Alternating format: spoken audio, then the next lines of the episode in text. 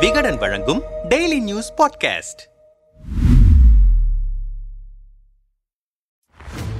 நூற்று பதினெட்டு கேள்விகள் பதினேழு மணி நேர விசாரணை. கதரும் பாலாஜி பதரும் கழகம் திக் திக் ரிப்போர்ட். அமலாக்கத்துறையிடமிருந்து இப்படி ஒரு தாக்குதலை அமைச்சர் செந்தில் பாலாஜி மட்டுமல்ல திமுகவும் கூட எதிர்பார்த்திருக்கவில்லை. தமிழக வரலாற்றிலேயே முதல் முறையாக ஓர் அமைச்சரை கைது செய்திருக்கிறது அமலாக்கத்துறை. அந்த துறையின் அதிகாரிகள் தலைமைச் செயலகத்திற்குள் நுழைந்து சோதனையிட்டிருப்பதும் இதுதான் முதல் முறை. செந்தில் பாலாஜியிடம் பதினேழு மணி நேரம் விசாரணை செய்த அதிகாரிகள் நூற்று பதினெட்டு கேள்விகளால் அவரை துளைத்தெடுத்திருக்கிறார்கள். அதிகாரிகளின் தொடர் விசாரணை அழுத்தத்தால் தான் பாலாஜி பாலாஜிக்கு நெஞ்சுவலி ஏற்பட்டது. இதயத்திற்கு செல்லும் இரத்த குழாய்களில் அவருக்கு மூன்று இடங்களில் அடைப்பு இருப்பது தெரிய வந்தது.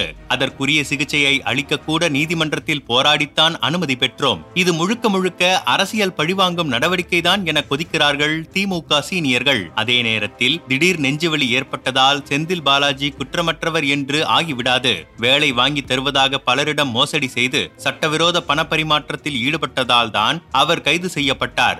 அவருக்கு சிகிச்சை அளிப்பதை நாங்கள் எடுக்கவில்லை அவர் மீதான விசாரணை தொடரும் என்கின்றன. அமலாக்கத்துறை வட்டாரங்கள் வெறும் நாற்பத்தி எட்டு மணி நேரத்தில் ரைடு விசாரணை கைது சிகிச்சை கண்டனம் வாக்குவாதம் போராட்டம் என தமிழ்நாடு அரசியலே புரட்டி போடப்பட்டிருக்கும் சூழலில் அதன் திக் திக் பின்னணி விவகாரங்கள் ரிப்போர்ட்டாக இங்கே. சார் உங்களை விசாரிக்கணும்.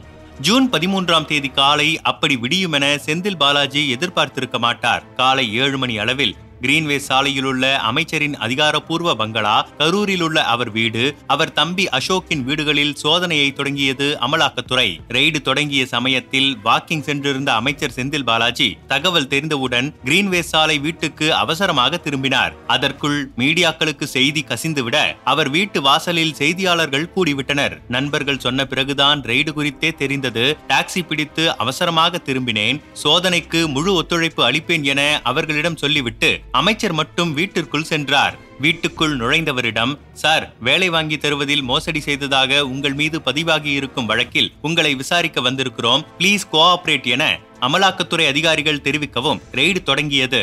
பங்களாவில் இருந்த பணியாளர்களும் கார் ஓட்டுநர்களும் ஓர் ஓரமாக அமர வைக்கப்பட்டனர். வெளியிலிருந்து வரும் எவரும் உள்ளே அனுமதிக்கப்படவில்லை. அமைச்சரின் வீட்டுக்கு முன்னால் திபு திபுவென திமுக நிர்வாகிகள் குவியத் தொடங்கினர். நேரம் செல்ல செல்ல வெயிலை விட ரெய்டு வெப்பம் அந்த ஏரியாவையே அனலாக கொதிக்க வைத்தது. நூற்று பதினெட்டு கேள்விகள். துளைத்தெடுத்த அமலாக்கத்துறை. செந்தில் பாலாஜியின் வீட்டு பணியாளர்கள் சிலரிடம் பேசினோம். வீட்டுக்குள் அமைச்சர் நுழைந்தவுடன் அவரை ஓரமாக அமர வைத்துவிட்டு வீட்டை ஒரு முறை சோதனையிட்டனர். பின்னர் ஒரு பெரிய பேப்பர் கட்டை அவர் முன்னால் எடுத்து போட்ட அதிகாரிகள் வழக்கு தொடர்பாக எங்களுக்கு நூற்று பதினெட்டு கேள்விகள் இருக்கின்றன. ஒவ்வொன்றாக பதிலளியுங்கள் என்றனர் அதிகாரமான குரலில். அதற்கு என் லாயர் வரட்டும் சார். அவரை வச்சுக்கிட்டு உங்க கேள்விகளுக்கு பதில் சொல்றேன் என்றார் அமைச்சர். ஆனால் அதற்கு அதிகாரிகள் சம்மதிக்கவில்லை. உள்ளே யாரையும் அனுமதிக்க முடியாது சார். உங்கள் மீதான புகார்களை பற்றித்தானே விசாரிக்கிறோம். அதற்கு பதில் சொல்வதில் என்ன தயக்கம் என்றவர்கள் அமைச்சர் எதிர்ப்பு தெரிவித்த நிலையிலும் விசாரணையை தொடங்கினார்கள். போக்குவரத்து துறையில் வேலை வாங்கி தருவதாக யார் யாரிடமெல்லாம் உத்தரவாதம் அளித்தீர்கள்? உங்கள் வங்கிக் கணக்கில் ஒரு கோடியே முப்பத்தி நான்கு லட்சம் ரூபாய் பணமும் உங்கள் மனைவி மேகலா வங்கிக் கணக்கில் இருபத்தொன்பது லட்சத்து ஐம்பத்தி ஐந்தாயிரம் ரூபாய் பணமும் வருமானத்திற்கு அதிக அதிகமாக வந்தது எப்படி என கேள்விகளால் அமைச்சரை துளைத்தெடுத்தார்கள். நான் குற்றமற்றவன் இந்த மாநிலத்தின் அமைச்சர் எதுவாக இருந்தாலும் நீங்கள் சம்மன் அனுப்பி முறைப்படி விசாரிக்கலாமே. ஓர் அமைச்சரை இப்படித்தான் கையாளுவீர்களா என கோபமாக கேட்டார். அதற்கு அதிகாரிகள் இரண்டாயிரத்தி இருபத்தி இரண்டாம் ஆண்டிலிருந்து பல முறை சம்மன் அனுப்பியும் நீங்கள் நேரில் ஆஜராகவில்லை. அதனால்தான் உங்கள் வீடு தேடி வந்திருக்கிறோம். இப்போது எங்கள் கேள்விக்கு பதில் சொல்லுங்கள் என்றனர் கோபமாக. இருவருக்கும் இடையேயான வார்த்தை போர் பல மணி நேரம் நீண்டது. இதற்கிடையே தான் வங்கி அதிகாரிகள் அமைச்சரின் வீட்டுக்கு வந்தார்கள். ஜொமேட்டோ சாப்பாடு முட்டி பார்த்த பாரதி பதினேழு மணி நேரம் நீண்ட விசாரணை. அமைச்சரின் வங்கி கணக்கு பரிவர்த்தனை தொடர்பாக வங்கி அதிகாரிகள் முன்னிலையில் அவர் விசாரிக்கப்பட்டார். நீங்கள் போக்குவரத்து துறை அமைச்சராக இருந்தபோது உங்களிடம் பணியாற்றிய சண்முகம் என்பவர்தான் வேலை வாங்கி தருவதாக உத்தரவாதம் அளித்து பணம் பெற்றிருக்கிறார் என அதிகாரிகள் சொன்னவுடன் அதை சண்முகத்திடம் போய் கேளுங்கள் சார். என்னிடம் ஏன் கேட்கிறீர்கள்? என்றார் அமைச்சர். அதற்கு உங்களுக்கும் சண்முகத்திற்கும் இருக்கும் தொடர்பு எங்களுக்கு தெரியும் சார். உங்க சம்மதம் இல்லாம அவர் பணத்தை பெற்றிருக்க முடியாது. இந்த சட்டவிரோத பணப்பரிமாற்றத்துக்கு நீங்களும் உடந்தை தானே என கேள்விக்கு மேல் கேள்வி கேட்டார்கள் அதிகாரிகள். ஆனால் அமைச்சர் அசரவில்லை என்றனர் விரிவாக. பாலாஜியின் வீட்டில் வங்கி அதிகாரிகள் நுழைந்த அடுத்த சில மணி நேரத்திலேயே தலைமைச் செயலகத்திற்குள்ளும் நுழைந்தது அமலாக்கத்துறை டீம். நம்மிடம் பேசிய தலைமைச் செயலக பாதுகாப்பு அதிகாரிகள் சிலர் அன்றைய தினம் பல்வேறு நலத்திட்டங்களுக்கு அடிக்கல் நாட்டவும் திட்டங்களை தொடங்கி வைக்கவும் தலைமைச் செயலகத்திற்கு முதல்வர் வந்திருந்தார். கோட்டையில் இருக்கும் அமைச்சர் செந்தில் பாலாஜியின் அறையை அமலாக்கத்துறை சோதனையிடப் போகும் தகவல் உளவுத்துறை மூலமாக முதல்வருக்கு தெரியப்படுத்தப்பட்டது. உடனடியாக கோட்டையிலிருந்து கிளம்பிவிட்டார் முதல்வர். அடுத்த அரை மணி நேரத்திலேயே அமலாக்கத்துறை சோதனை சோதனையிட வந்துவிட்டது.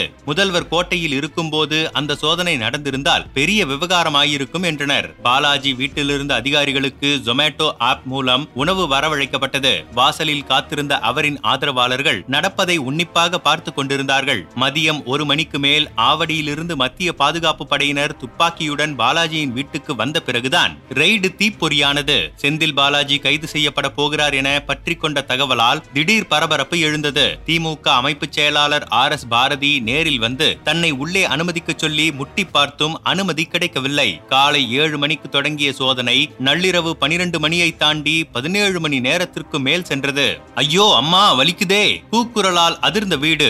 திக் திக் நிமிடங்கள். நள்ளிரவு பனிரெண்டு பத்து மணி அளவில் செந்தில் பாலாஜி மீதான வழக்கின் விசாரணை அதிகாரி கார்த்திக் தசாரி பாலாஜியின் வீட்டுக்கு வந்தார். அவர் கையில் சில பேப்பர்கள் இருந்தன. பாதுகாப்பு பணியில் இருந்த அதிவிரைவு படை பாதுகாவலர்களும் உஷார்படுத்தப்பட்டதால் பாலாஜியின் வீட்டில் பரபரப்பு எகிரியது திடீரென ஐயோ அம்மா வலிக்குதே என வீட்டுக்குள் இருந்து அலறல் குரல் கேட்டதால் வாசலில் நின்றிருந்த திமுகவினர் பதற்றமடைந்தார்கள். அமைச்சரை ஏதோ செஞ்சிட்டாங்க என பரபரப்பானார்கள் தொண்டர்கள். அடுத்த சில நிமிடங்களில் அமலாக்கத்துறையின் காரில் நெஞ்சையும் தலையையும் பிடித்துக்கொண்டு அழுது உருண்டபடி கொண்டு செல்லப்பட்டார் செந்தில் பாலாஜி. வாசலில் நின்றிருந்த திமுகவினரெல்லாம் பரபரப்பின் உச்சத்தில் அந்த காரை பின்தொடர்ந்தனர். பாலாஜியின் வீட்டில் ரெய்டுக்கு சென்றிருந்த அமலாக்கத்துறை அதிகாரிகள் சிலரிடம் செய்தியாளர்களிடம் பேசினோம். விசாரணை அதிகாரி கார்த்திக் தசாரி செந்தில் பாலாஜியிடம் சம்மன் அளித்தார். மேல் விசாரணைக்கு அமலாக்கத்துறை அலுவலகத்தில் நேரில் ஆஜராக சொன்னார். ஆனால் சம்மனை பாலாஜி வாங்கவில்லை. நீண்ட நேரம் போராடியும் ஒத்துழைக்க மறுத்ததால் அவரை கைது செய்வதென முடிவெடுத்தோம். நள்ளிரவு ஒன்று நாற்பது மணிக்கு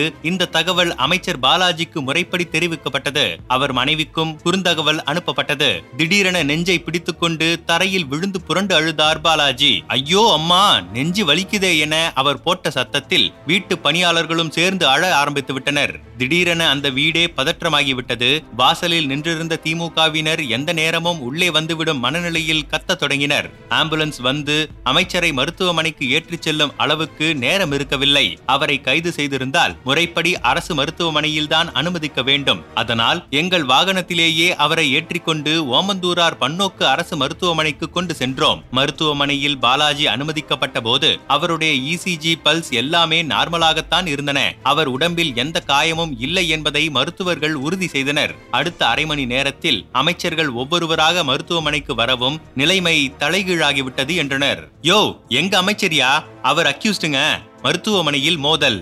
அமைச்சருக்கு திடீரென நெஞ்சுவலி ஏற்பட்டதாக அதிகாரிகள் சொன்னாலும் அதை திமுக வட்டாரங்கள் மறுக்கின்றன. செந்தில் பாலாஜியை கடுமையாகவும் உளவியல் ரீதியாகவும் உடல் ரீதியாகவும் துன்புறுத்தி இருக்கிறார்கள் இரவு எட்டு மணியிலிருந்து நெஞ்சு வலியால் துடித்திருக்கிறார் பாலாஜி. ஆனால் அதை அதிகாரிகள் சீரியஸாக எடுத்துக்கொள்ளவில்லை. அவரை கைது செய்வதிலேயே குறியாக இருந்திருக்கிறார்கள். தவிர ஹைதராபாத்திற்கு அவரை அழைத்துச் சென்று அங்கு வைத்து விசாரணை செய்யவும் திட்டமிட்டிருந்தனர். நள்ளிரவு ஒன்று முப்பது மணிக்கு மேல் அவருடைய உடல்நிலை மிகவும் மோசம் மோசமாகி இருக்கிறது. அதன் பிறகுதான் மருத்துவமனைக்கு கொண்டு சென்றிருக்கிறார்கள். அவர் உயிருக்கு ஏதாவது நிகழ்ந்திருந்தால் யார் பொறுப்பேற்பது? என்றார் ஒரு சீனியர் அமைச்சர் நம்மிடம். மருத்துவமனையில் பாலாஜி அனுமதிக்கப்பட்டவுடன் மா சுப்பிரமணியன் கே என் நேரு ஏவா வேலு உதயநிதி சேகர் பாபு என அமைச்சர்கள் ஒவ்வொருவராக வரத் தொடங்கினர். ஆறாவது மாடியிலுள்ள ஐசியு வார்டிற்கு மாற்றப்பட்டார் பாலாஜி.